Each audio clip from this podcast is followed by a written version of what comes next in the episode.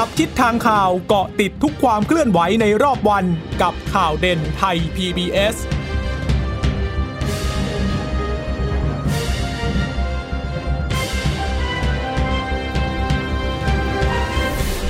สวัสดีค่ะ สวัสดีค่ะ ต้อนรับคุณผู้ฟังสู่ข่าวเด่นไทย PBS ค่ะ เราพบกันเป็นประจำทุกวันจันทร์ถึงศุกร์บ่ายๆแบบนี้นะคะ อัปเดตข้อมูลข่าวสารที่เกิดขึ้นในรอบวัน ก่อนที่จะส่งต่อประเด็นไปยังข่าวข้ามมิติใหม่ทั่วไทยค่ะ เช่นเคยกับดิฉันจีราชาตาเอี่ยมรัศมีและคุณพึ่งนภาคล่องพยาบาลค่ะ ค่ะ คุณผู้ฟังสามารถรับฟังข่าวเด่นไทย PBS ได้นะคะ ผ่านทางเว็บไซต์ไทย PBS Radio ค่ะ หรือว่าจะ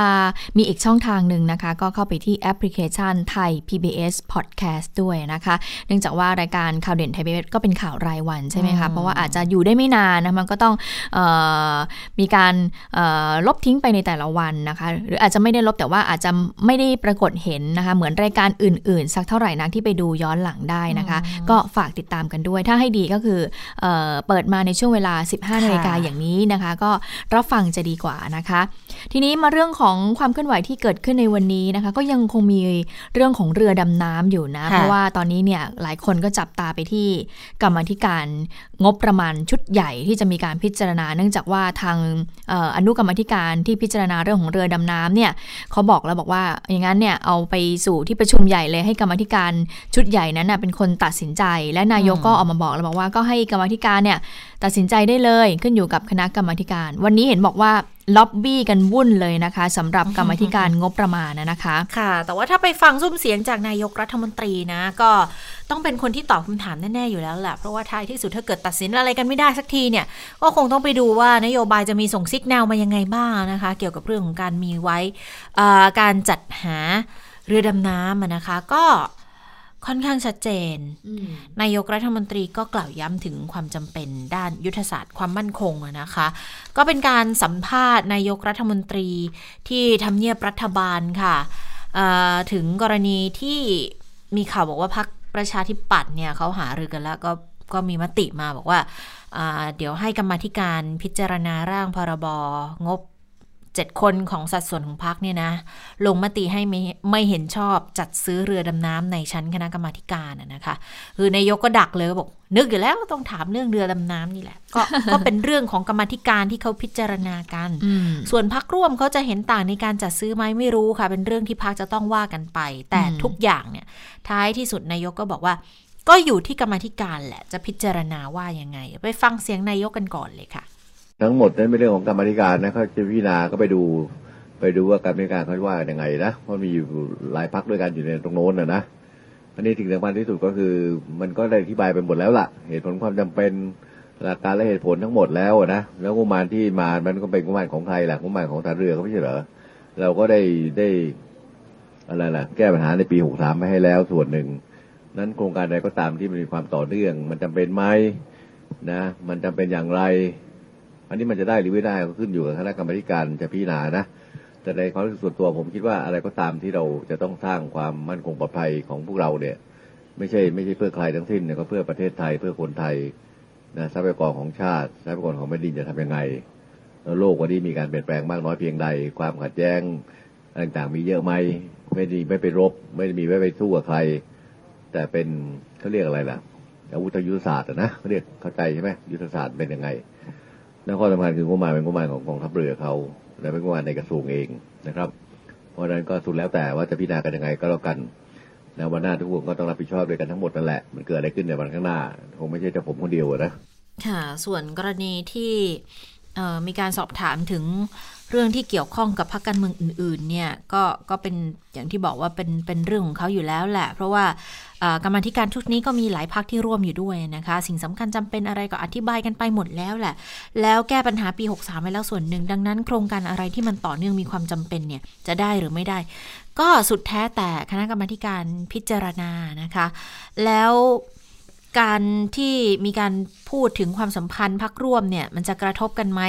ก็อยากให้ทำงานไปด้วยดีค่ะ ดังนั้นอย่ายกเรื่องนี้ขึ้นมาเป็นประเด็นเลย มันเป็นเรื่องภายในที่จะต้องบริหารกันเองให้ได้พักร่วมก็ต้องไปคุยกันแต่ว่าท้ายที่สุดก็ก็แล้วแต่แหละ เพราะนายกก็บอกว่าเออก็ไม่พูดตรงนี้ก็แล้วกัน ส่วนเรื่องของภาษีก็ไม่ได้ไปเร่งรัดใครนะ หลายคนก็อยากจะได้อันนู้นอันนี้อันนั้น จะไปหาอะไรายได้มาจากไหน อันนี้นายกถามว่าถามสื่อหน่อยว่ารู้ไหมเนี่ย รายได้ประเทศมาจากไหน ทุกคนรู้ประชาชนบางคนรู้บางคนก็ไม่รู้ หรือรู้น้อยไม่ได้โทษ แต่ว่ามันอยู่ที่สื่ออ่าเสร็จแล้วก็บอกว่าไม่ได้โทษสื่อที่อยู่ตรงนี้นะอืมผมพูดเยอะเดี๋ยวก็หาว่าพูดเยอะแต่ถ้าไม่พูดก็ไม่มีใครพูดเพราะว่าทุกคนอาจจะกลัวบ้างอะไรบ้าง ไม่กล้าพูดแต่ผมไม่กลัว พูดให้ประชาชนประชาชนจะได้เข้าใจนะคะอันนี้ก็ คือพูดกันหลายเรื่องหลายประเด็นเลยแหละแล้วก็ไปถึงเรื่องของงบประมาณความมั่นคงอีกอืมด้วยนะคะ ค่ะ แต่เท่าที่ฟังซุ้มเสียงของนายกรัฐมนตรีเนี่ยก็ที่บอกว่าแล้วแต่คณะกรรมาธิการพิจารณาใช่ไหมค่ะแต่ถ้าไปดูอีกอีกอีกท่อนหนึ่งบอกว่าส่วนตัวผมนะ อะไรก็ตามที่จะต้องสร้างความมั่นคงประเทศของเรา ก็ไม่ไม่ใช่เพื่อใครทั้งนั้นก็เพื่อเราทุกคนอืมก็คือดูแล้วนายกก็ลึกๆดิฉันก็ ก็ท่านก็คงจะเอออยากให้มีการจัดซื้อเรือดำน้ำแหละนะคะ ถ้าฟังซุ้มเสียงอย่างนี้ อีกท่านหนึ่งพลเอกประวิตยวงษ์สุวรรณว่าค่ะยังไงบ้างนะคะ โดยเฉพาะกับกรณีที่พรรคประชาธิปัตย์เนี่ยเอ่อเขาเห็นควรให้ชะลอการจัดซื้อเรือดำน้ำออกไปก่อน แล้วก็ให้นำวาระนี้เนี่ยออกจากที่เอ่อกรรมาธิการงบ ประมาณชุดใหญ่นะคะ เรื่องนี้ผู้สื่อข่าวก็ไปถามจากทางท่านพลเอกประยุทธ์เอ้ยพลเอกประวิตยเหมือนกันนะคะ ซึ่งพลเอกประวิตยก็บอกว่าก็ให้ไปถามประชาธิปัตย์เอง แต่เชื่อว่าเรื่องนี้เนี่ยก็ไม่มีปัญหากับพักร่วมอย่างแน่นอน ก็ฟังแล้วเนี่ยก็คล้ายๆ กับพลเอกประยุทธ์ที่จะตอบคำถามในเรื่องนี้นะคะ แล้วก็บอกได้ว่าก็พร้อมที่จะเปิดเอกสารเรือดำน้ำนะเพราะว่าทางสสพักเพื่อไทยก็มาบอกว่า เป็นสัญญาที่ไม่ใช่ G2G จริงนะคะไปฟังเสียงพลเอกประวิทย์ในเรื่องนี้ค่ะ ท่านมองว่าเราควรซื้อไหมครับสองลำนี้ความจริงมันดำเนินการไปหมดแล้วนะทางด้านทางด้านเอ่อทางด้านเอกสารทางด้านคอรบก็ออกไปหมดแล้ว แล้วคุณว่าคนซื้อไหมมันเป็นเรื่องของวิทยาศาสตร์นะหรือว่าเป็นเรื่องของความจำเป็นความจำเป็นอย่างยิ่งเลยทางพรรคเพื่อไทยอะครับเห็นออกมาขอให้เปิดเผยหนังสือมอบอำนาจนะครับ powerful ครับอะไร ทางเพื่อไทยออกมาให้เราเปิดเผยจริงเขาเปิดได้อยู่แล้วครับเปิดได้อยู่แล้วไม่มีก็คือยืนยันว่ามีหนังสือมอบเออำอนาจมีมีมีอยู่แล้วมีมีมีหมดนะมีไม่จำเป็นต้องกระบวนการจัดซื้อแล้วใช่ไหมคะมันชะลอชะลอระยะเวลาช่วงนี้ก็จะลองเรื่องของการจ่ายเงินอย่างเดียวชะลอเรื่องการจ่ายเงินเนี่ยเรื่องอย่างเดียวเรื่องอย่างเดียว ก็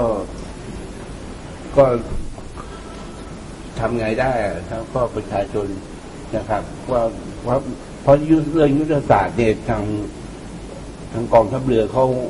เขานั่นมานานแล้วนะเขาเตรียมการมานานแล้ว แล้วก็ประเทศเพื่อนบ้านก็มีเรือดำน้ำด้วยกันทั้งนั้นนะทีนี้ปชปน่าตรงกันเอาก็ก็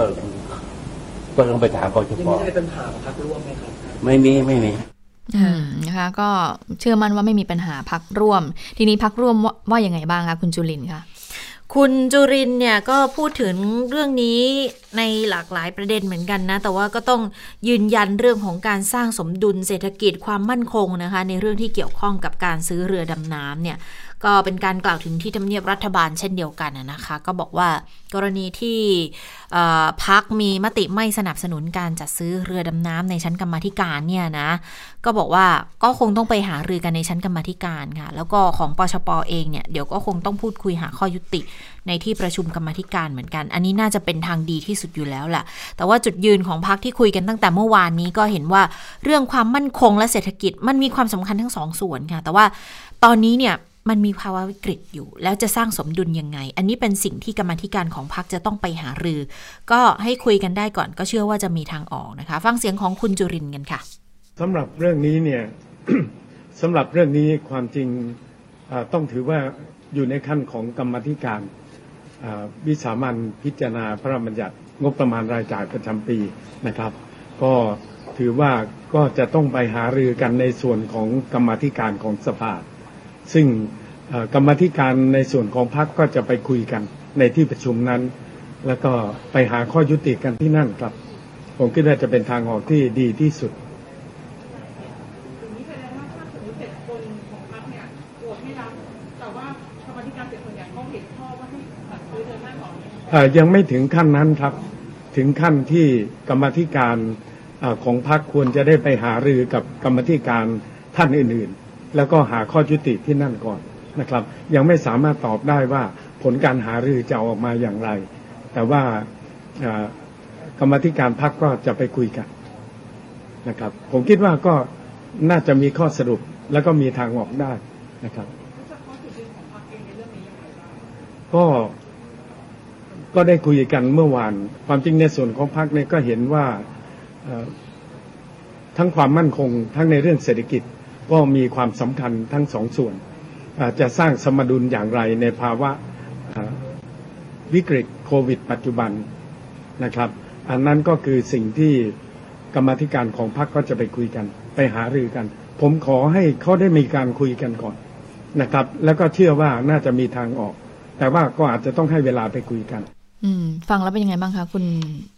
จุลชะตาคะก็ยังไม่รู้ยังสรุปยังเหมือนกักๆไม่รู้ว่าไหมมีทางออกหรือเปล่าอืมก็ยังไม่ฟันธงออกมา แต่บอกว่าก็ต้องหาทางออกให้ได้นะคะ เพราะว่ามันก็มีข่าวออกมาเหมือนกันไงบอกว่าวาระสามเนี่ยอ่าสสบางคนของปชปอาจจะโหวตสวนนะ ก็เลยบอกคงไปยังไม่ถึงขั้นนั้นหรอก ตอนนี้ยังวาระสองอยู่เลย ก็เชื่อว่าจะมีทางออกอะนะคะ ก็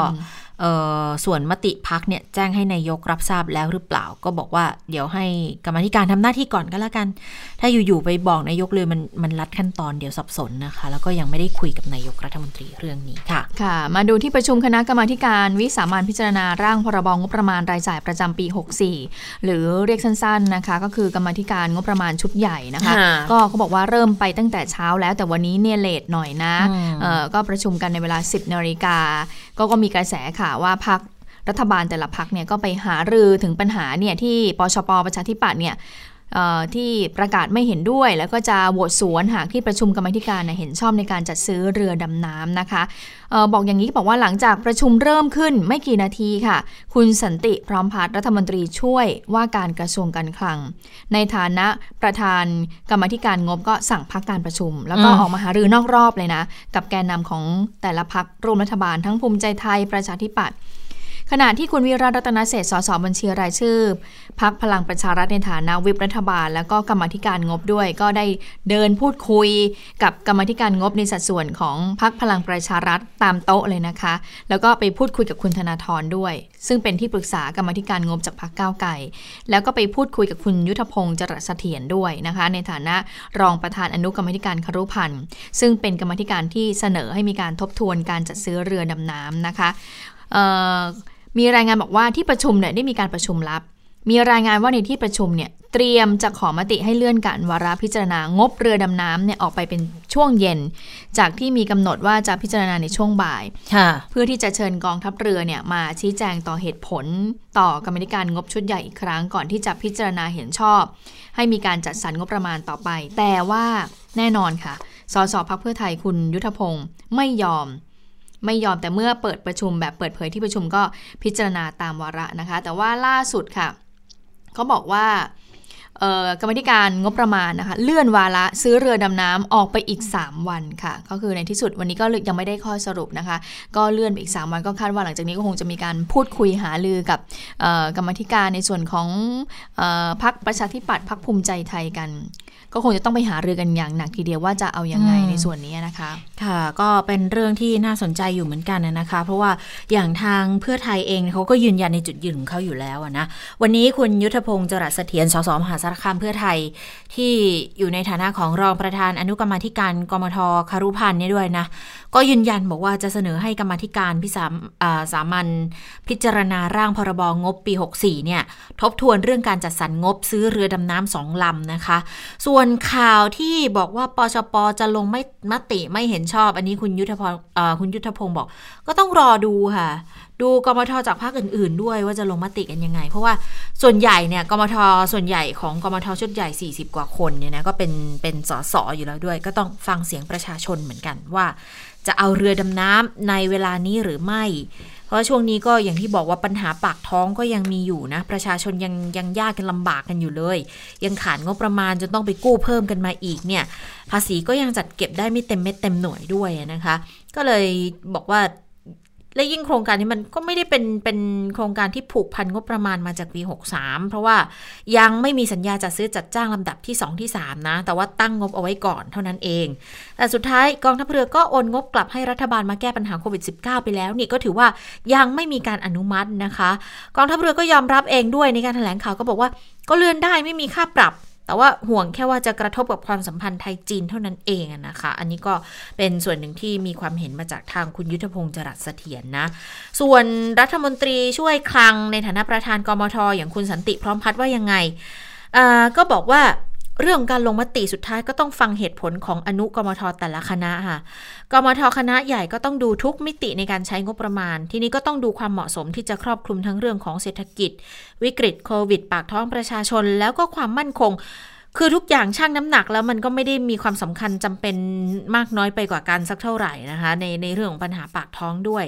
แล้ว ถ้าเกิดมีเนี่ยก็ก็ถือว่าจะเป็นช่วยการป้องกันภัย โดยเฉพาะน่านน้ำไทยที่มีทั้งอ่าวไทย ทั้งอันดามัน ประเทศเพื่อนบ้านเองก็มีความแข็งแกร่ง ดังนั้นก็ต้องพิจารณาเรื่องเรือดำน้ำอย่างเหมาะสม แล้วที่สำคัญคุณคุณสันติก็บอก ก็ต้องชี้แจงกับประชาชนได้ด้วยนะคะ ส่วนกระแสที่บอกว่าสังคมไม่เห็นด้วยเนี่ยในการจัดซื้อเรือดำน้ำคุณสันติก็บอก คือที่ประชาชนคิดก็ไม่ผิดหรอก แต่ว่ากมทของสภาก็ต้องพิจารณาคำนึงกันทุกภาคส่วนก็ต้องยกยึดประโยชน์ของบ้านเมืองเป็นสำคัญนะคะ ค่ะ มาดูคนนอกกรรมธิการบ้างคนนอกกรรมธิการงบประมาณนะคะว่าเขามองยังไงนะคะอย่างคุณพลตำรวจเอกเสรีพิสุทธิ์เตมียเวทนะคะวันนี้ผู้สื่อข่าวก็ถามถึงเรื่องนี้ด้วยนะคะเรื่องของปัญหาการจัดซื้อเรือดำน้ำโดยพลตำรวจเอกเสรีพิสุทธิ์เนี่ยก็บอกว่าเนี่ยถ้าไปดูนะ ในหลวงรัชกาลที่ 9 เนี่ย ก็มีพระราชดำรัสไว้แล้วว่า ไม่ควรซื้อ พวกนี้รักสถาบันแต่ปากไม่ได้รักจริงนี่ เอาสถาบันมาอ้างนะคะ ไม่ใช่แค่ซื้อเรือดำน้ำแล้วจบ ยังต้องมีกองเรือกำลังพลเพิ่มเติมด้วย ซื้ออาวุธยุโทโธปกรณ์ประจำเรืออีก ต้องมีเรือคุ้มกันเรือดำน้ำอีกมาก พอกำหนดงบประมาณมาแล้ว ไม่ให้ก็อ้างไม่ได้ เพราะว่าซื้อเรือมาแล้วนะคะ ซึ่งเรื่องของพระราชดำรัสในหลวงรัชกาลที่9ดิฉันก็ขออนุญาตนะคะเชิญพระราชดำรัสที่พระองค์เนี่ยเคยเคยตรัสเอาไว้นะคะโดยรับสั่งเอาไว้นะคะ พระองค์บอกว่าสภาพทะเลอ่าวไทยเป็นทะเลตื้น เรือดำน้ำถ้าดำลงไป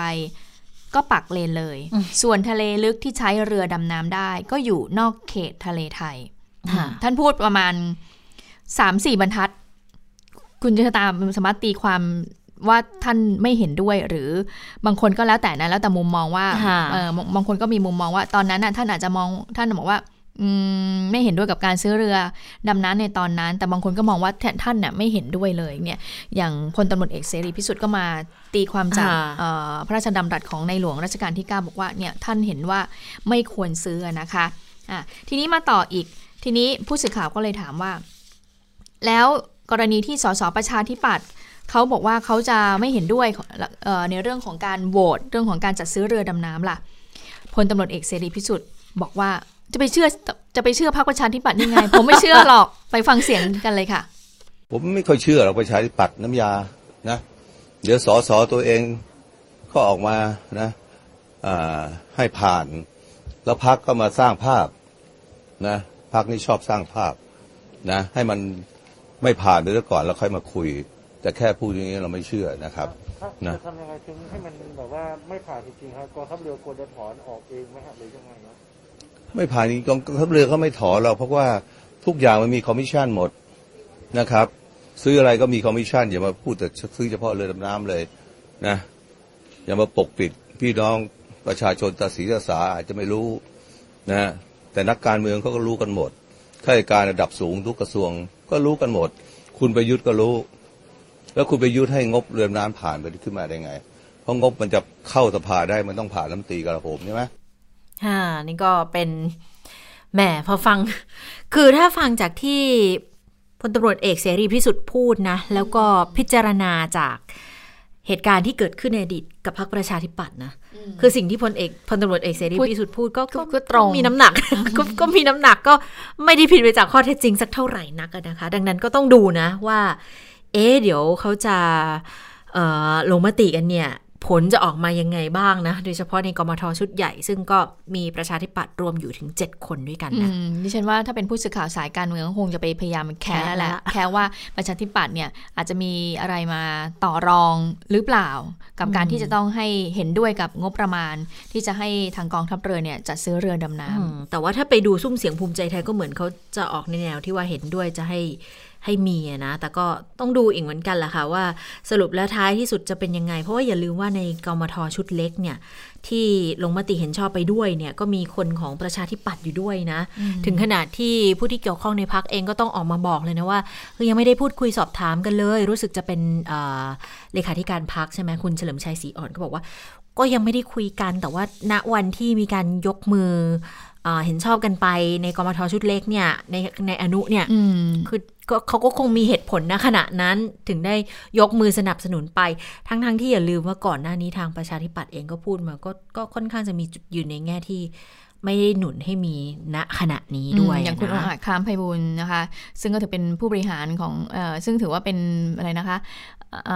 แกนนำของพรรคประชาธิปัตย์เนี่ยเขาก็ออกมาบอกเหมือนกันว่าไม่เห็นด้วยกับการจัดซื้อเรือดำน้ำนะคะ เพราะมองว่าช่วงนี้มันมันมันภาวะของเศรษฐกิจด้วย มันเจอโควิด -19 ด้วยนะคะ ควรจะเอาเงินใช้เงินตรงเนี้ยไปเรื่องของการจ้างงานจะดีกว่า เพื่อให้เกิดการผลิตเพิ่มขึ้น กระตุ้นเศรษฐกิจเพิ่มมากขึ้นก็เลยไม่เห็นด้วยกับการจัดซื้อเรือดำน้ำนี้ สรุปแล้วอะต้องรอรอกรรมธิการงบประมาณชุดใหญ่ ว่ากันอีกทีว่าเขาจะว่ายังไงบ้าง ก็เลื่อนไปอีก 2-3 วันค่ะอะทีนี้ไปเรื่องของที่เรื่องร้อนๆต่อเนื่องมานะคะจนถึงวันนี้นะคะก็กรณีที่ทาง Facebook เนี่ยก็ได้มีการเเขาเรียกว่าออกแถลงการเหรอ ค่ะ ค่ะ ก็ออกแถลงการออกมาเหมือนจะแบบขู่ว่าจะฟ้องรัฐบาลไทย แต่ดูเหมือนว่าทางสื่อมวลชนไทยเมื่อวานนี้เนี่ยก็ตีความว่าทาง Facebook เนี่ยเขาจะดำเนินคดีกับรัฐบาลไทยเลยใช่ไหมคะ ค่ะคือเหมือนเหมือนตีความในลักษณะของการจะฟ้องร้องอะนะ คือ ดิฉันไม่แน่ใจว่ามันเป็นการไปแปลมาจากข่าวที่ออกมาจากสื่อของต่างประเทศด้วยหรือเปล่า เพราะว่าที่มีการรายงานกันมาอ้างอิงกันมา ก็จะอ้างอิงจากการถแถลงของของ Facebook ที่ผ่านไปทาง CNN แล้วก็แปลกลับมาอีกที คือบางทีอย่างเงี้ยเราก็เข้าใจนะว่าภาษาข่าวเวลาตีความถแถลงการอะไรแต่ละอย่างเนี่ย มันก็อาจจะมีการใช้ถ้อยคำที่หวือหวา ในการพูดแทนบางบางถ้อยคำที่ฟังดูแล้วอาจจะต้องตีความกันบ่อยครั้งอะไรเงี้ย อย่าง take legal action คือถ้าเกิดแปลตรงตัว ก็จะต้องเป็นเป็นการดำเนินการทางกฎหมาย ซึ่งดำเนินการทางกฎหมายมันไม่ได้หมายรวมถึงแค่การฟ้องร้องอย่างเดียวนะ มันมีอีกหลายรูปแบบที่สามารถดำเนินการได้ แต่ว่าพอมาเป็นภาษาข่าวอาจจะใช้คำว่าซูซูซึ่งแปลว่าฟ้องเลยซู S U E นะซูที่แปลว่าฟ้อง ก็ถ้าแปลแปลจากพอยต์ตรงนี้มาเนี่ย มันก็เท่ากับว่า Facebook จะฟ้องร้องรัฐบาลไทย แต่ปรากฏว่าพอไปดูกันจริง ๆ แล้วเนี่ยในแถลงการก็ไม่ได้มีการพูดถึง แล้วตอนเย็นค่ะ เมื่อวานนี้ก็ Facebook ของของประเทศไทยก็มีแถลงการออกมา แล้วก็เป็นแถลงการที่เป็นภาษาไทยด้วย คือไปดูแล้วก็ไม่ได้มีก็อย่างที่บอกก็ก็ไม่ได้มีส่วนไหนที่พูดออกมาเลย ว่าจะฟ้องร้องดำเนินคดีกับรัฐบาลไทย แต่ว่าบอกว่าจะเป็นการลักษณะของการดำเนินการทางกฎหมาย แล้วเนื้อความเนี่ยอย่างที่เราก็น่าจะจะทราบกันละหลายคนที่ ออกมาพูดกันค่อนข้างจะชัดแล้วว่าเออจะเป็นการเหมือนกับการแสดงจุดยืนซะมากกว่าเหมือนจริง ๆเขาก็คือสื่อให้กับทางลูกค้าของ Facebook เองให้เกิดความเชื่อมั่นของเขาอะแต่ว่าถ้าเป็นจากอันแรกที่ที่มีออกมาพูดถึงเนี่ย ก็ค่อนข้างจะฟาดเราฟาดรัฐบาลหนักเหมือนกันแหละ พูดถึงว่าเออเหมือนเป็นการแทรกแซงเป็นการทำที่รุนแรงอะไรทำนองนี้นะคะใช้ใช้ใช้หมายสารมาบังคับ แต่ว่าทางนี้ก็ก็อธิบายไปก็ ก็ทุกอย่างก็เป็นไปตามกระบวนการกฎหมายนะ แล้วไม่ใช่มีแค่ประเทศเราที่เคยดำเนินการในลักษณะนี้ หลาย ๆ ประเทศประเทศที่มีประชาธิปไตยเหมือนกันนั่นแหละ อ่ายกตัวอย่างเยอรมันญี่ปุ่น ก็เคยดำเนินการในลักษณะนี้เหมือนกัน แล้วทำไมถึงจะต้องมามีปัญหากันตรงนี้ แต่ปรากฏว่าไปดูแถลงจริงก็ก็เป็นการย้ำจุดยืนแหละ แต่วันนี้รัฐมนตรีดีอีเอสก็เลยออกมาแถลงอีกรอบใช่ไหมคะเท่าที่ฟังรัฐมนตรีดีอีเอสก็ดูค่อนข้างไม่ค่อยหนักใจเท่าไหร่นะคะ ก็พูดถึงกรณีที่ Facebook เนี่ยจะฟ้องรัฐบาลไทยนะคะ โดยทางคุณพุทธิพงศ์ก็บอกว่า ยังไม่ได้รับจดหมายอย่างเป็นทางการนะ จะมีก็เพียงแถลงการผ่านสื่อเท่านั้น ดังนั้นเนี่ยจึงยังไม่ทราบกระบวนการทางกฎหมาย ซึ่งกระดูซึ่งกระทรวง DES เนี่ยก็มีทีมกฎหมายเพื่อศึกษาเรื่องดังกล่าวอยู่แล้ว ว่าต้องขึ้นศาลที่ประเทศไทยหรือว่าต่างประเทศ แต่ว่ากระทรวง DES ยืนยันว่าไม่เคยรังแกใคร เป็นการดำเนินการตามกฎหมายถูกต้องทุกประการ เป็นการปกป้องอธิปไตยไซเบอร์ที่มาเร็วแล้วก็น่ากลัว และเมื่อกระทรวง DES แจ้งให้ลบ พร้อมกับ แนบคำสั่งของศาลทุกแพลตฟอร์มให้ความร่วมมือเป็นอย่างดีได้ ทั้ง YouTube TikTok หรือแม้กระทั่ง Facebook เอง ที่กระทรวง DS เนี่ยก็แจ้งให้ปิดมาตั้งแต่วันที่ 10 สิงหาคมปี 2563 แล้วนะจำนวน 1,129 URL ก็ตามคำสั่งของศาล33 คำสั่งนะคะ ของช่วงเดือนเมษายนถึงเดือนมิถุนายนก็ให้ปิดภายใน 15 วัน แล้วก็เมื่อวันที่ 24 สิงหาคม Facebook ก็ดำเนินการปิดกั้นครบแล้ว ในเวลาประมาณเกือบ 5 ทุ่ม จึงเชื่อว่าไม่น่าจะมีการฟ้องร้องต่อประเทศไทยนะคะ ทีนี้ผู้สื่อข่าวก็เลยฟังฟังอย่างนี้บอกว่าอ้าวแล้วทำไมเนี่ยอะไรที่เป็นเหตุผลที่ให้ Facebook เนี่ยต้องออกแถลงการมา ทำให้ออกแถลงการมาเมื่อวานนี้ และดูเหมือนก็ค่อนข้างที่จะมีปฏิกิริยาอย่างนี้กับไทยนะคะ คุณพุทธิพงศ์ก็บอกว่าก็คงเเรื่องของการที่เราเนี่ยแนบคำสั่งของศาลไปด้วย แล้วเราก็บอกว่าให้ต้องดำเนินการภายในระยะเวลาที่กำหนดด้วย ก็ทำให้ Facebook นั้นเลยต้องมีรีแอคออกมา ไปฟังเสียงกันค่ะ ผมก็บอกว่าเนื่องจากว่าวันนี้เราอ้างพรบคอมพิวเตอร์มาตรา 27 ว่าถ้าเกิดเขาไม่ทำภายใน 15 วันเนี่ยเขาจะถูกดำเนินคดีด้วย นะครับ ผมคิดว่าสมัยก่อนเนี่ยอาจจะไม่ได้ทันได้ไม่ได้ไม่ได้ไม่ได้ใช้ตรงนี้มานะครับ หรือว่าอาจจะไม่ได้มีการแนบไอ้มาตรานี้ไปด้วยนะครับ ก็ขอความร่วมมือเฉยๆนะครับ ซึ่งก็ไม่ได้ผิดอะไรคือเมื่อแต่ก่อนพอรู้ว่ามีความผิดหรืออะไรเงี้ยเขาก็ส่งไปเพื่อขอความร่วมมือกับ Facebook Facebook เขาก็ทำให้นะครับที่จะตอบคำถามคือทำให้ไหม่ทำแต่อาจจะช้าถูกไหมครับ หรืออาจจะเดือนสองเดือนสามเดือนก็ต้องไปเข้ากระบวนการ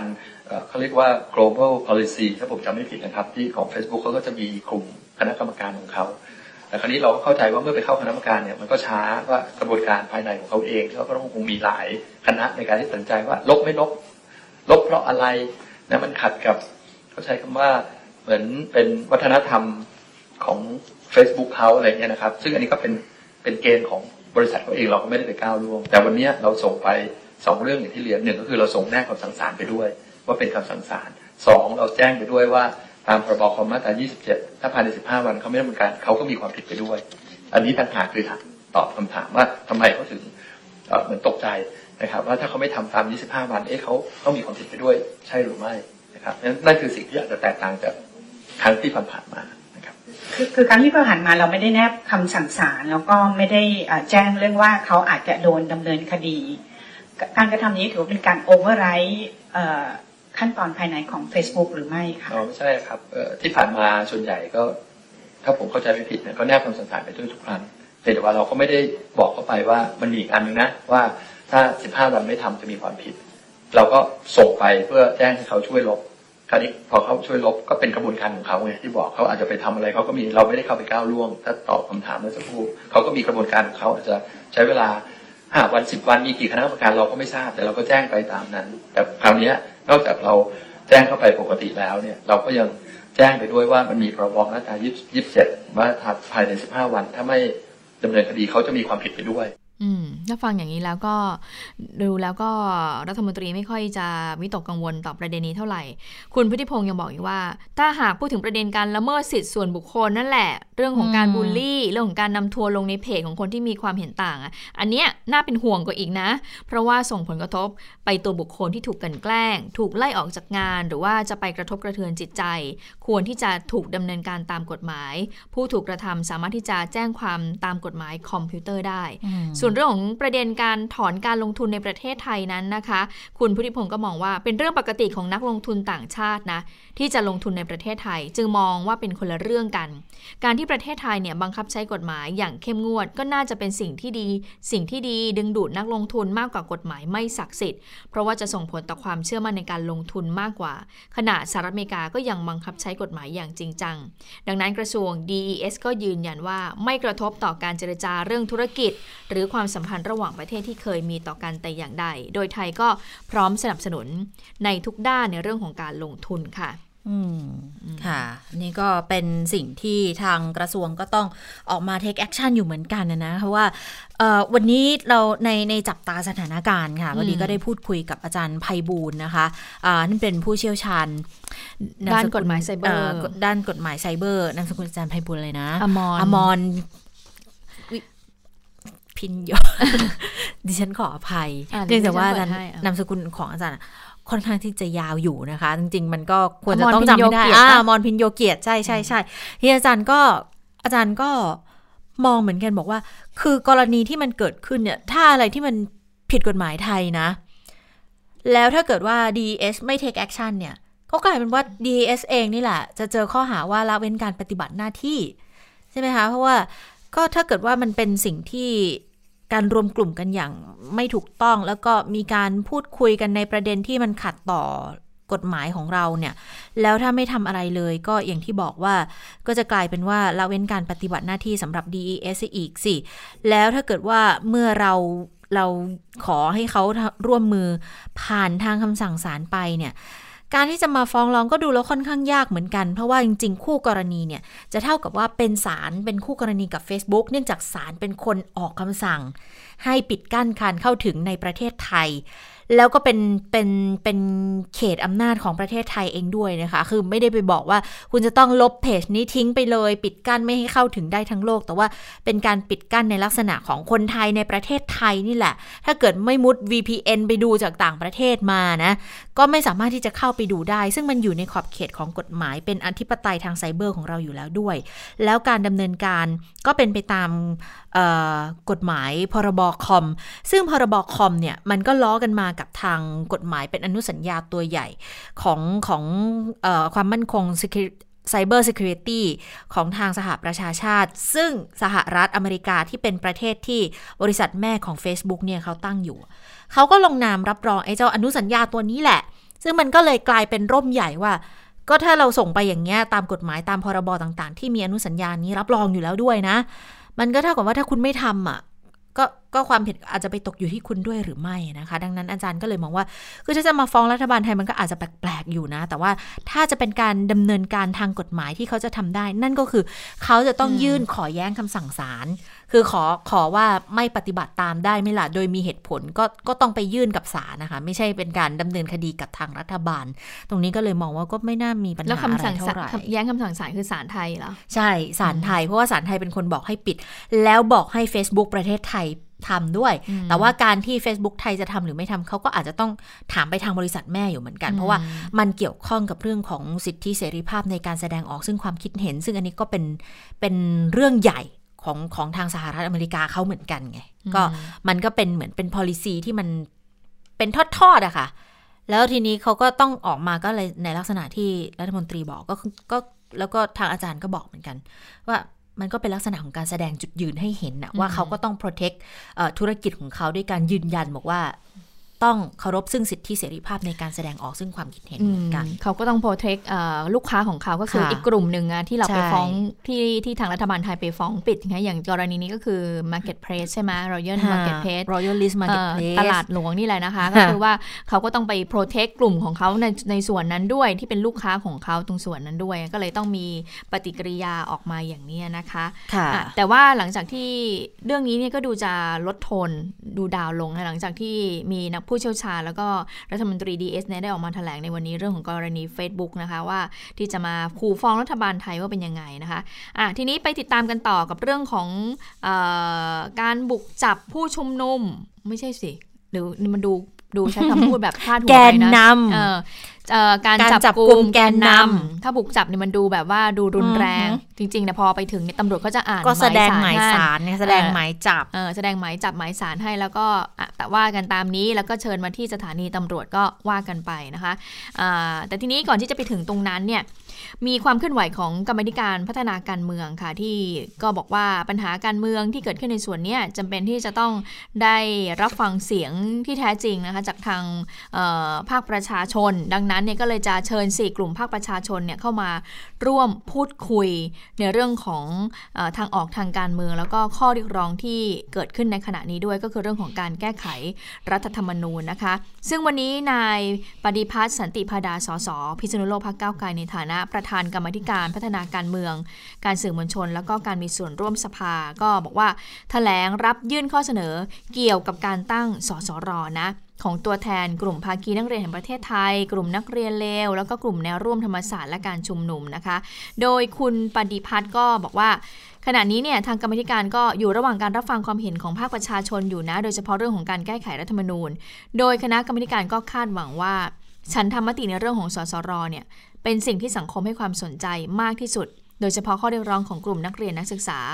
ซึ่งก็ได้มีการเชิญกลุ่มนักเรียนนักศึกษาเนี่ยมาให้ความเห็นว่าสสรที่จะเป็นตัวแทนของประชาชนทั้งประเทศเนี่ยในการที่จะไปร่างรัฐธรรมนูญฉบับใหม่เนี่ยควรจะเป็นอย่างไรเพื่อให้ประชาชนเนี่ยมีส่วนร่วมได้อย่างแท้จริงนะคะ โดยกรรมธิการก็บอกว่าก็จะเชิญไป 4 กลุ่มประกอบด้วย ประชาชนปลดแอก ซึ่งขณะนี้เนี่ยอยู่ช่วงระหว่างการหารือภายใน จึงไม่ได้เดินทางมาในวันนี้ นอกจากนี้ก็มีกลุ่มธรรมศาสตร์ และการชุมนุม มีกลุ่มภาคีนักเรียนแห่งประเทศไทย แล้วก็กลุ่มนักเรียนเร็ว นักเรียนเลวอะนะคะฮะรวมถึงจะเชิญกลุ่มอาชีวะช่วยชาติด้วย กลุ่มอาชีวะช่วยชาตินี่ก็คือจะค่อนข้างที่จะสนับสนุนแนวทางของรัฐบาลเนี่ยนะคะ ซึ่งขณะนี้กรรมธิการก็บอกว่ามีการตอบรับแล้ว โดยจะเดินทางมาร่วมในภายหลัง ขณะเดียวกันวันนี้ก็มีความเคลื่อนไหวของคุณรุง้งค่ะมนัสยา สิทธิจิรวัฒนกุลนะคะ ซึ่งเป็นตัวแทนกลุ่มแนวร่วมธรรมศาสตร์และการชุมนุม ก็เดินทางมาเอ่อยื่นข้อเรียกร้องต่อกรรมธิการชุดนี้ด้วยค่ะจุดประสงค์ก็คือยื่น 10 ข้อเรียกร้องแหละที่คุณรุ้งนั้นได้ค่ะประกาศไว้ในคืนวันที่ 10 10สิงหาคมที่เอ่อกลุ่มธรรมศาสตร์จะไม่ชมไม่ทนน่ะเขามีการนัดชุมนุมใหญ่กันนะคะ ก็ไม่ได้มีแค่ตัวของคุณรุ้งเท่านั้นนะคะ เพราะว่าเอ่อทางคุณนฤเบศรักวิจิตรค่ะ กลุ่มภาคีนักเรียนประเทศไทยเขาก็ ไปด้วยนะ แล้วก็ยืนยันบอกว่าเขาไม่ได้รับการสนับสนุนจากภาครัฐภาคการเมืองใด ๆ ทั้งสิ้น วันนี้เนี่ยที่มาก็แสดงตัวบอกว่าพร้อมที่จะเป็นกลางระหว่างรัฐบาลกับประชาชนเนี่ยนะคะ แต่ว่าที่น่าสนใจก็คือบอกว่าเขาไม่ได้รับทุนจากรัฐบาลจากนักการเมืองใด ใช้งบประมาณเวลาขับเคลื่อนนี้ก็ไม่เกินพันบาทหรอกอา ก็บอกว่าพร้อมจะเป็นตัวกลางระหว่างรัฐบาลประชาชนในการหาคำตอบค่ะ ว่าประชาธิปไตยรูปแบบไหนที่ทุกฝ่ายจะมีส่วนร่วมอย่างแท้จริง แล้วก่อนหน้านี้ทางกลุ่มก็เคยไปยื่นข้อเสนอต่อกระทรวงศึกษาธิการกำหนดมาตรการเพื่อหยุดการคุกคามข่มขู่ทำร้ายร่างกายนักเรียนที่ทำกิจกรรมเชิงสัญลักษณ์ ในสถานศึกษาด้วย แต่ทีนี้ก็บอกว่า ในวันที่ 28 สิงหาคมเนี่ย ถ้าเกิดว่ากระทรวงศึกษาธิการยังไม่ตอบรับข้อเสนอ และมีมาตรการออกมา ก็จะไปติดตาม แล้วบอกว่าจะมีเซอร์ไพรส์ในวันดังกล่าวด้วย เออ แต่ว่าคุณนฤเบศไม่ได้บอกนะว่าเซอร์ไพรส์ที่ว่าเนี่ยจะเป็นยังไงนะคะ อืมก็คือก่อนหน้านี้ก็ไปยื่นบอกว่าตัวเองเออก็บอกว่าเพื่อนๆนะคะทางกลุ่มนะคะ ก็บอกว่าเอ่อหลังจากที่ไปแสดงความคิดเห็นแล้วเนี่ยก็กลัวกลัวว่าจะถูก เอ่อเพื่อนบูลลี่กลัวค่ะว่าจะถูกครูทำโทษ แอตับดจดคะแนน ไม่แอบให้เก็บทุนเออหรือว่าข่มขู่คุกคามในลักษณะต่างๆนะเขาก็เลยไปยื่นเขาบอกว่า ก็ในตอนที่ยื่นเนี่ยเขามีการรวบรวม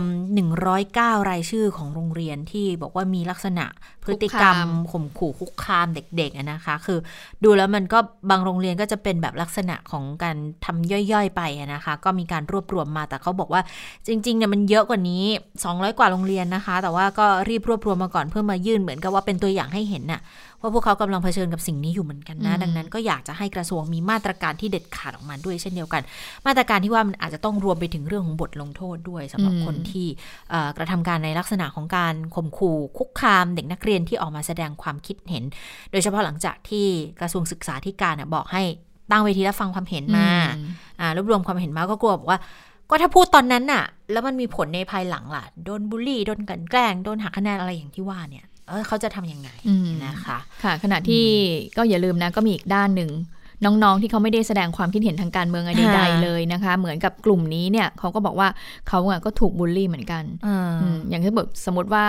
คุณชะตาเนี่ยแสดคืงอไม่ออกเคลื่คอนวามคิดเห็นทางการเมืองแต่ดิฉันแบบว่าเฉยเออๆเฉยๆใช่ไหมดิก็ฉันเอออีกนอนี่อืมทำไมไม่เห็นออกมาแสดงจุดยืนเลยออจริง ๆ ก็มีกลุ่มนี้ด้วยนะคะอ่าก็จริง ๆ ก็อยากที่คือจะถ้าหยิบยกขึ้นมาเหมือนกันเพราะว่าอย่าลืมกลุ่มนี้ด้วย เพราะว่ากลุ่มนี้ค่ะเขาก็ถูกบูลลี่เหมือนกันไม่ใช่มีแค่น้องๆ ที่เขาออกมาแสดงความคิดเห็นกันใช่แต่ทีนี้เรื่องของการถูกขู่คุกคามหรือว่าถูกอย่างที่น้องๆบอกเนี่ยนะคะ ทางรัฐมนตรีก็บอกว่าถ้ามีนะอืม เอาเรื่องมาเลยคือแจ้อังนมานี้เลยต้องอันนี้ก็ต้องดูแลเหมือนกันเออเพราะว่าบางกรณีเนี่ยถึงขั้นบอกมีตำรวจอืมมาเดินลาดตระเวนกันในโรงเรียนอืมซึ่งบางทีมันก็มันบางทีก็มาตำรวจนอกเครื่องแบบก็มาเออส่องมาเลยที่ว่าบ้านมันมีความเคลื่อนไหวยังไงอะไรอมาพูย่าดงนี้คุยบ้างกับพ่อแม่อืมหรือคุณครูไปโทรศัพท์ไปตำหนิพ่อแม่อะไรอย่างเงี้ยค่ะ มันก็เป็นลักษณะที่เกิดขึ้น แต่อย่างที่คุณพึ่งนภาบอกนะว่า คือถ้ามองเอ่อ ปกป้องเด็กๆ กลุ่มที่ออกมาแสดงความเห็นไม่ให้ถูกบูลลี่ ก็ต้องปกป้องเด็ก ๆ กลุ่มที่ไม่อยากออกมาแสดงความเห็น แล้วถูกบางกลุ่มออกมาจี้ บอกว่าคุณจะต้องออกมาแสดงจุดยืนนู่นนี่นั่น ก็ต้องปกป้องเขาด้วยในไปพร้อม ๆ กันอะนะคะค่ะอาทีนี้เรื่องของการจับกลุ่มแกกนนำเยาวชนปลดแอกบ้างค่ะ วันนี้ค่ะ ทางศูนย์ทนายความเพื่อสิทธิมนุษยชนก็ออกมาเปิดเผยนะคะว่า เจ้าหน้าที่อะก็ออกไปแสดงหมายจับแล้วก็จับกลุ่มตัวนายทัตเทพเรืองประภัยกิจเสรีหรือว่าฟอร์ดนะคะเลขาธิการกลุ่มเยาวชนปลดแอก แล้วก็ทางนายพานุมาตรสิงห์พรมหรือว่าเจมค่ะ กรณีที่เขาไปร่วมชุมนุมเยาวชนปลดแอก อันนี้เป็นเหตุการณ์หมายจับที่ออกมาในวันที่10 ในกรณีการชุมนุมวันที่ 18 กันยากรกฎาคมนะคะที่เป็นชุมนุมใหญ่ น่าจะครั้งแรกนะคะที่อนุสาวรีย์ประชาธิปไตยด้วยก็บอกว่าเเหตุการณ์เนี่ยเกิดขึ้นช่วงประมาณเเดี๋ยวนะต้องต้องบอกว่าอย่างนี้ก่อนศูนย์ทนายความเพื่อสิทธิมนุษยชนค่ะ เขาทวีตข้อความช่วงประมาณเที่ยง เขาบอกว่านายทัตเทพเนี่ยหรือว่าฟอร์ดเนี่ยนะคะ ถูกเจ้าหน้าที่ทั้งในลักนอกเครื่องแบบ เข้าไปแสดงหมายจับและจับกลุ่มตัวนะ ไม่ได้ไปบุกจับนะคะ คือแสดงหมายจับและจับกลุ่มตัวจากการชุมนุมของเยาวชนปลดแอก โดยหมายจับเนี่ยออกมาวันที่ 6 สิงหาคมที่ผ่านมา แล้วก็มีการนำตัวเดินทางไปที่สอนอสำราญราชนะคะ ส่วนตัวนายทัเทพเองค่ะ เขาก็ ก็คือตอนที่มีการแสดงตัวเข้าจับกลุ่มอะเขาก็ถ่ายภาพแล้วเขาก็ทวิตข้อความเหมือนกันบอกว่า ผมและเจมถูกจับแล้วครับนะเป็นข้อความสั้นๆนะคะ แล้วก็เปิดเผยแพร่ก็บอกว่ามีการไลฟ์สดด้วยผ่าน Facebook เยาวชนปลดแอกในช่วงที่เจ้าหน้าที่เข้าไปแสดงหมายจับด้วยนะคะ ในความผิดก็คือมีหลายข้อกล่าวหาเลย ก็บอกว่าร่วมกันกระทำให้ปรากฏแก่ประชาชนด้วยวาจา เพื่อทำให้เกิดความปั่นป่วน หรือกระด้างกระเดื่องถึงขนาดที่จะก่อให้เกิดความไม่สงบขึ้นในราชอาณาจักร รวมกันมั่วสุมตั้งแต่ 10 คนขึ้นไป ใช้กำลังประทุษร้าย หรือขู่เข็นว่าจะใช้กำลัง ร่วมกันจัดกิจกรรมอันทำให้มีการรวมตัวของหมู่ประชาชนจำนวนมากเสี่ยงต่อการแพร่ระบาดของเชื้อโรคฝ่าฝืนคำสั่งเจ้าพนักงานควบคุมโรคติดต่อ ร่วมกันกีดขวางทางสาธารณะ ร่วมกันตั้งวางกองวัตถุใดๆ ใช้เครื่องขยายเสียงโดยไม่ได้รับอนุญาต สืบเนื่องจากการเข้าร่วมปราศัยในกิจกรรมชุมนุมที่อนุสาวรีย์ประชาธิปไตยเมื่อวันที่ 18 กรกฎาคมนะคะ ก็ทั้งนายทัเทศและนายพานุมาเนี่ยเขาก็เป็น 2 รายชื่อที่ปรากฏใน 30 รายชื่อที่อาจจะถูกออกหมายจับ แล้วก็มีการเปิดเผยกันตั้งแต่ 7 สิงหาคมที่ผ่านมานะคะ ซึ่งพอคุมตัวไปถึงสอนอสำราญราชค่ะก็ เอาเข้าห้องพนักงานสอบสวนเลยทันทีนะคะ แล้วก็ทางทนายความก็ให้ข้อมูลบอกว่า ทั้งสองคนเนี่ยแสดงเจตจำนงในการขอยื่นประกันตัวในชั้นพนักงานสอบสวนทนายเตรียมหลักทรัพย์เอาไว้แล้วนะคะ แต่อันนี้ยังไม่ชัดเจนเหมือนกันนะว่าเตรียมหลักทรัพย์เอาไว้แล้วเนี่ยตำรวจจะให้ประกันตัวในชั้นสอบสวนไหมหรือว่าจะเป็นเหมือนกับคนก่อนๆที่ถูกจับก่อนหน้านี้ก็คือต้องไปประกันตัวในชั้นศาลเลยนะคะ ค่ะ มาเรื่องของคดีบอสนะคะนายวรยุทธ์อยู่วิทยานะคะคณะกรรมการชุดของศาสตราจารย์วิชามหาคุณก็บอกว่า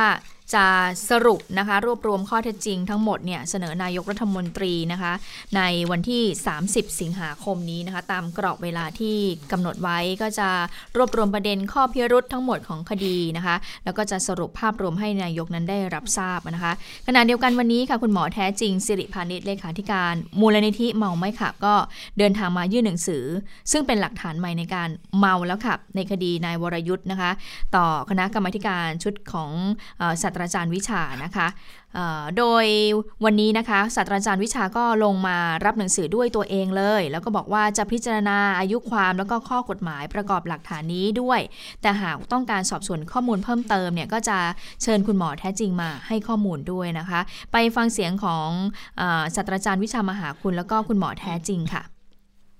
การรื้อฟื้นในส่วนนี้แต่อย่างน้อยก็จะเป็นประโยชน์ว่าการพิสูจน์ ของผู้เชี่ยวชาญน่าจะมีความเชี่ยวชาญหรือมีความรู้นะฮะหรือมีความคิดที่ที่จะทำให้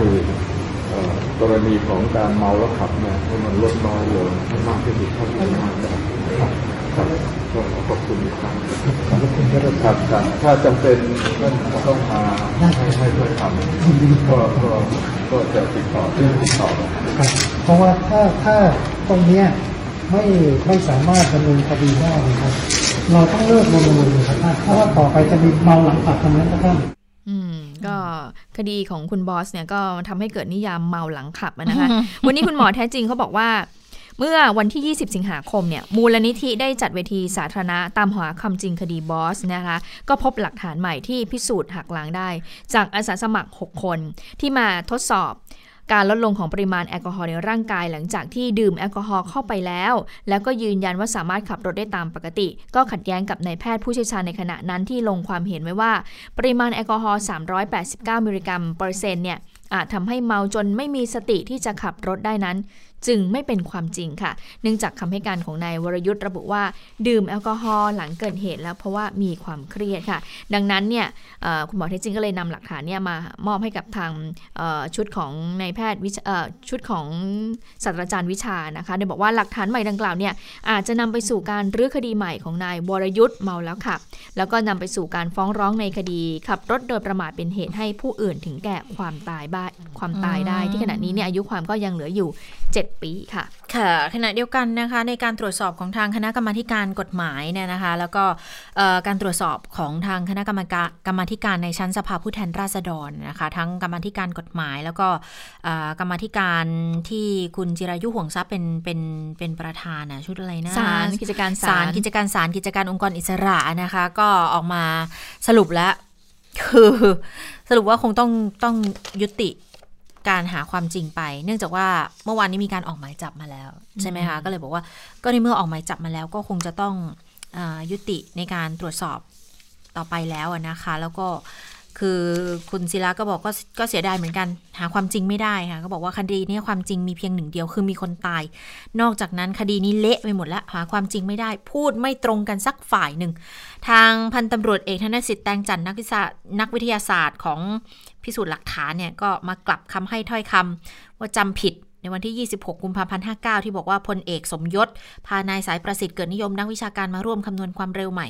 ดังนั้นสิ่งที่ทั้ง 3กมทตรวจสอบมา ก็สิ่งที่ทำได้ในขณะนี้ก็คือทำสรุปส่งรายงานต่อไปยังสภาต่อไปนะคะ คงทำอะไรได้ไม่มากกว่านี้ เพราะว่าจริง ๆ วันนี้เนี่ย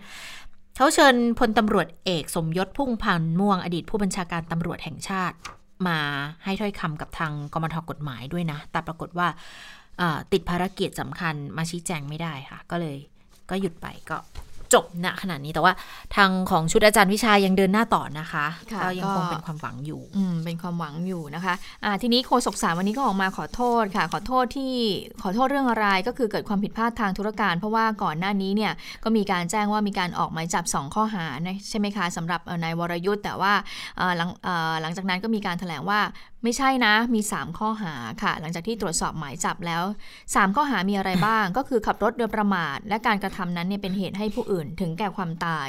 ขับรถในทางก่อให้เกิดความเสียหายแก่บุคคล ไม่หยุดรถแล้วก็ให้ความช่วยเหลือตามสมควร แก่ผู้ได้รับความเสียหาย แล้วก็ไม่แจ้งเหตุต่อเจ้าพนักงานในทันที แล้วก็มีเสพยาเสพติดให้โทษประเภท 2 โคคาอีนโดยผิดกฎหมายด้วยนะคะ ก็บอกว่าก็ขออภัยด้วยมีความผิดพลาดทางธุรการในตอนแรกนะคะ แล้วก็บอกด้วยว่าศาลเนี่ยปกติแล้วจะมีการออกหมายจับ 2 รูปแบบก็คืออิเล็กทรอนิกส์และเอกสาร ซึ่งการออกหมายจับของนายวรยุทธ์นั้นก็เป็นการยื่นเอกสาร ซึ่งไม่สามารถตรวจสอบข้อมูลทางระบบได้ค่ะ ค่ะมาปิดท้ายกันโควิดนิดนึงนะคะ สถานการณ์ประจำวันค่ะ วันนี้มีผู้ป่วยติดเชื้อเพิ่ม 1 คนมาจากอินเดียนะคะ เป็นผู้หญิงอายุ 38 ปีเดินทางถึงไทยวันที่ 8 เที่ยวบินเดียวกับผู้ป่วยยืนยันก่อนหน้า 21 คน พักสเตทควอรันทีนในไทยตรวจเชื้อครั้งที่ 2 วันที่ 21 ค่ะ ตรวจพบเชื้อ มีอาการด้วยคือมีไข้ไอเจ็บคออ่อนเพลีย แล้วก็จมูกไม่ได้รับกลิ่นนะคะค่ะเอาละค่ะ ติดตามสถานการณ์ในต่างประเทศกับคุณสวรักษ์สวัสดีค่ะ สวัสดีค่ะ คุณผู้ฟังสวัสดีทั้งสองท่านสวัสดีค่ะ ก็อะวันนี้นะคะ เรื่องโควิดในต่างประเทศยังไม่ค่อยมีอะไรมากนะคะแต่ว่ามันมีเรื่องของโรคร้ายอีกโรคหนึ่งนะคะ ซึ่งเมืองไทยไม่มีแล้วนะคะ แต่ว่าในทวีปแอฟริกาเนี่ยก็ยังเป็นประเด็นที่พูดถึงกันอยู่ค่ะค่ะแต่ล่าสุดเป็นข่าวดีนะคะว่ามีเป็นองค์กรอิสระนะคะ ชื่อเต็มๆคือคณะกรรมาธิการแห่งภูมิภาคแอฟริกา เพื่อการกำจัดโรคโปลิโอ เป็นองค์กรอิสระประกาศนะคะว่าทวีปแอฟริกานั้นปลอดจากโรคโปลิโอแล้ว นะคะอืมหลังจากที่ไม่พบผู้ป่วยมา 4 ปี แต่ว่าในไทยเนี่ยไม่พบมาหลายสิบปีแล้วนะคะ ก็บอกว่านี่ถือเป็นโรคร้ายโรคที่สองนะคะ ต่อจากโรคฝีดาษที่ถูกประกาศว่าหมดไปจากทวีปแอฟริกา 40 ปีแล้วนะคะ ก็อันนี้ถือว่าเป็นข่าวดี ซึ่งองค์การอนามัยโลกก็ออกมาแสดงความยินดีด้วยนะคะ แต่ว่าในรายงานข่าวเนี่ยเขาก็มีหมายเหตุไปนิดนึงว่าจแต่การประกาศว่า ทวีปแอฟริกาปลอดจากโรคโปลิโอ ไม่ได้แปลว่าไม่มีผู้ป่วยโรคโปลิโอ แต่ต้องอธิบายก่อนว่า การติดเชื้อโปลิโอตอนนี้มีหลายแบบ แบบหนึ่งคือการติดเชื้อตามธรรมชาติก็คือ เป็นไวรัสที่มันสกปรกแล้วอยู่ในน้ำแล้วเราก็ดื่มหรือว่าบริโภคน้ำที่ไม่สะอาดเข้าไป เราก็จะรับเชื้อตัวนี้เข้าไปด้วย นั่นคือการติดเชื้อตามธรรมชาติ แต่มีการติดเชื้ออีกลักษณะหนึ่งคือติดเชื้อจากวัคซีนนะคะ เพราะว่ากระบวนการทำวัคซีนเนี่ย เขาจะเอาเชื้อไวรัสโปลิโอแบบอ่อนๆเข้าไปใส่ แล้วก็กระตุ้นให้มันสร้างภูมิคุ้มกัน แล้วเขาจะฉีดตัวนี้เข้าไป ปรากฏว่าไวรัสตัวนี้เนี่ยมันกลายพันธุ์ดังนั้นคนที่ได้รับวัคซีนโปลิโอ ประเภทนี้เข้าไป แล้วไวรัสมันกลายพันธุ์ ก็จะเป็นโรคโปลิโอจากการฉีดวัคซีนนะคะ ซึ่งประเด็นนี้เนี่ยอาจจะใกล้เคียงกับการพัฒนาวัคซีนโควิด -19 ที่ ทั่วโลกกำลังเร่งทำอยู่ตอนนี้ ปัญหานี้จะสะท้อนให้เห็นว่า ขนาดวัคซีนที่ผ่านการทดสอบ เป็นเวลาหลายปี ใช้งานมาแล้วเป็น 10บสปี ก็ยังมีปัญหาว่าอ้าวฉีดเข้าไปแล้วแทนที่จะป้องกันกลับทำให้เป็นโรคเองนะคะ อันนี้ก็น่าจะเป็นวิธีที่เป็นตัวอย่างที่ค่อนข้างจะใกล้เคียงที่สุด เอาเป็นว่า ทุกวันนี้เนี่ยยังมีอยู่ 16 ประเทศในทวีปแอฟริกาที่มีผู้ป่วยด้วยโรคโปลิโอ แต่ว่าเป็นโปลิโอ เพราะว่าฉีดวัคซีนที่มีไวรัส แล้วไวรัสมันกลายพันธุ์นั่นเองนะคะอะไปต่อกันที่เรื่องราวของรัฐบาลในเยอรมนีและอังกฤษนะคะเขาเรียกว่าทุ่มงบประมาณเพื่อที่จะปกป้องแล้วก็กระตุ้นเศรษฐกิจอันนี้น่าสนใจนะคะ ไปเริ่มที่ประเทศเยอรมนีก่อนค่ะ ประเทศเยอรมนีนะคะล่าสุดรัฐบาลค่ะ ได้ลงมติเห็นชอบ ให้ขยายเวลา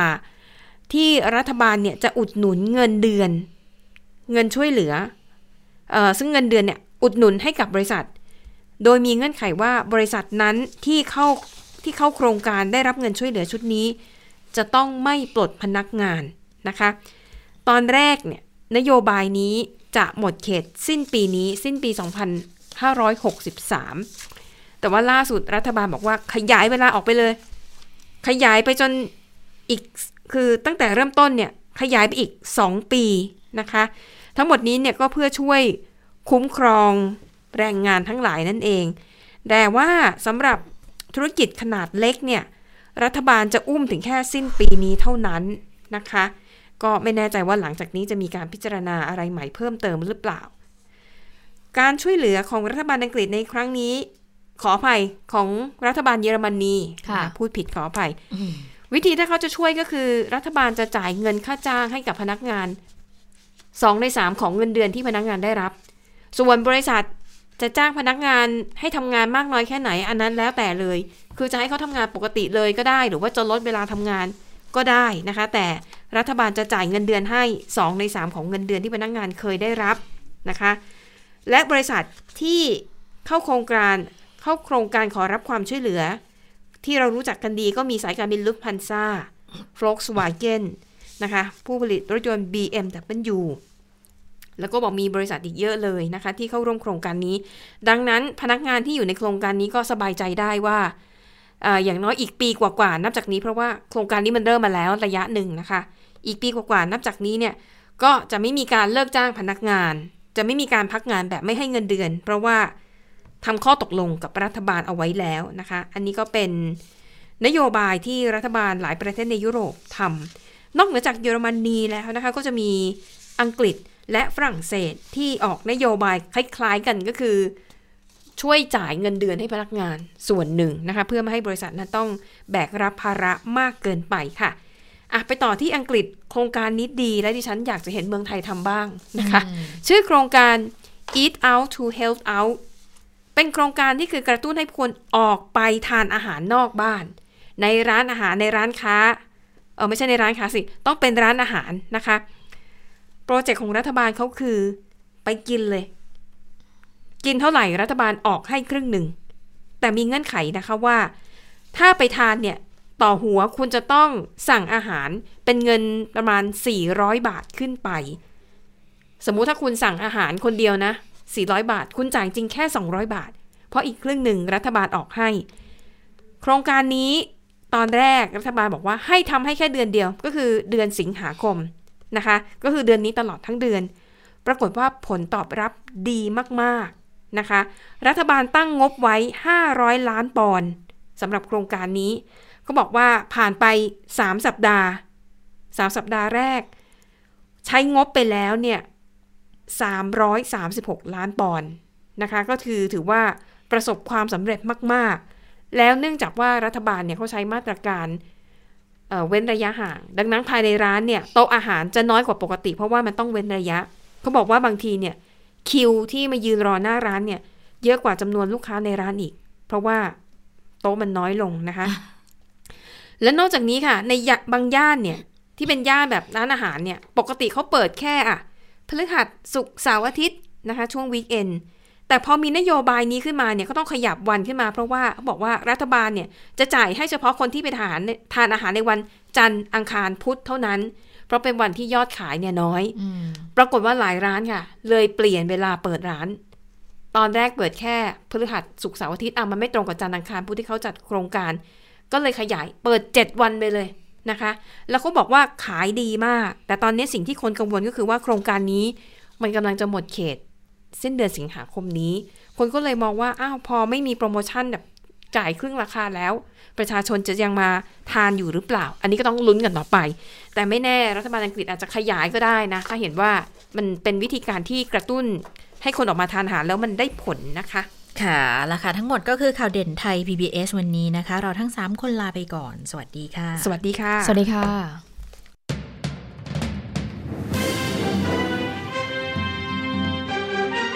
ติดตามข่าวเด่นไทย PBS ได้ทุกวันจันทร์ถึงศุกร์เวลา 15นาฬิกาทางไทย PBS ดิจิทัล Radio